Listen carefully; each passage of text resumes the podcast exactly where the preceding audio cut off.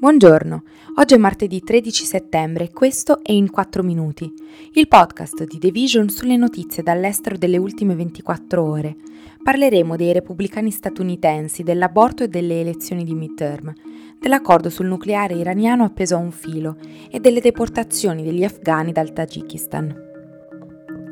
Novembre si avvicina e così le elezioni di metà mandato negli Stati Uniti, che rappresentano per l'amministrazione Biden la misurazione del sentiment dei cittadini sul suo operato degli ultimi due anni e per i repubblicani la possibilità di conquistare nuove seggi alla Camera e al Senato. Così in queste settimane di primarie oltreoceano è stato evidente che un numero crescente di repubblicani sta cambiando le proprie posizioni su temi come per esempio quello dell'aborto da quando la sentenza Roe versus Wade è stata ribaltata, segnalando un attenuato cambiamento dalle loro posizioni precedentemente ferme contro l'aborto. Questa marcia indietro arriva mentre i democratici sono riusciti a recuperare terreno persino in uno stato tipicamente repubblicano come il Kansas, dove i cittadini hanno partecipato a un referendum per mantenere alcuni diritti sull'aborto. Di conseguenza i repubblicani si trovano sempre di più di fronte all'evidenza che la questione dell'aborto potrebbe costare loro caro alle urne mentre tentano di avere il controllo di entrambe le Camere statunitensi. Secondo un nuovo sondaggio del Pew Research Center, il cinquantasei per cento degli elettori afferma che la questione sarà molto importante alle prossime elezioni, segnando un aumento significativo dal quarantatré per cento di marzo. Nel duemilaquindici era stato siglato un accordo che ha allentato le sanzioni internazionali contro l'Iran, in cambio della garanzia del paese di ferrei limiti al suo programma nucleare. Gli Stati Uniti si sono ritirati unilateralmente dall'accordo tre anni dopo, sotto l'allora presidente Donald Trump, e hanno reimposto le sanzioni all'Iran, spingendo Teheran a riprendere i suoi piani. Ad oggi, dopo mesi di trattative, alcune questioni continuano a rappresentare dei limiti alla conclusione dell'accordo, il più importante Importante dei quali è il ritrovamento di vecchie particelle nucleari in diversi siti iraniani e i continui tentativi israeliani di fermarne il ripristino. Due rapporti riservati dell'Agenzia Internazionale per l'Energia Atomica, trapelati all'inizio di questo mese,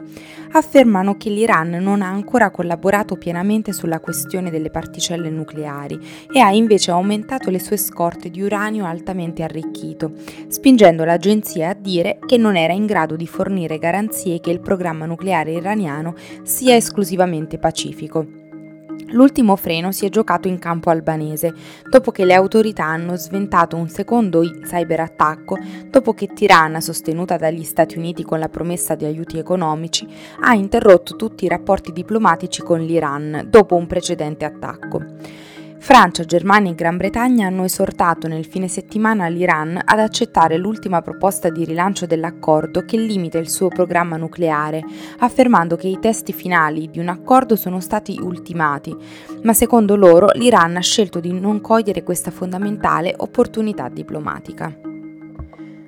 A oltre un anno dalla presa del potere dei talebani in Afghanistan e da quando migliaia di cittadini hanno cercato la fuga per sfuggire al nuovo governo dopo essersi rifugiati nei paesi vicini,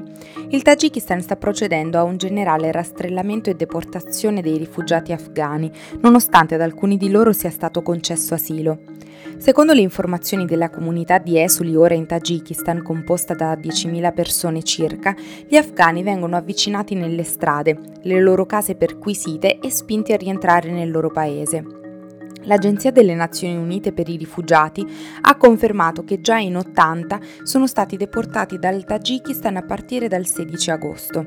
L'U N H C R ha lanciato un appello alle autorità nazionali affinché fermino queste deportazioni forzate. Non è chiaro quale sia la motivazione o la politica dietro questi avvenimenti. Fino a poche settimane fa il governo del Tagikistan collaborava con l'agenzia per dare rifugio e reinsediare gli afghani in fuga dalle autorità talebane e non il contrario. Inoltre, il rimpatrio forzato dei rifugiati è contro la legge ed è contrario al principio di non respingimento, una pietra angolare del diritto internazionale sui rifugiati, rendendo ostile a ogni forma di accoglienza rimpatriare le persone in un luogo in cui potrebbero essere a rischio di persecuzione.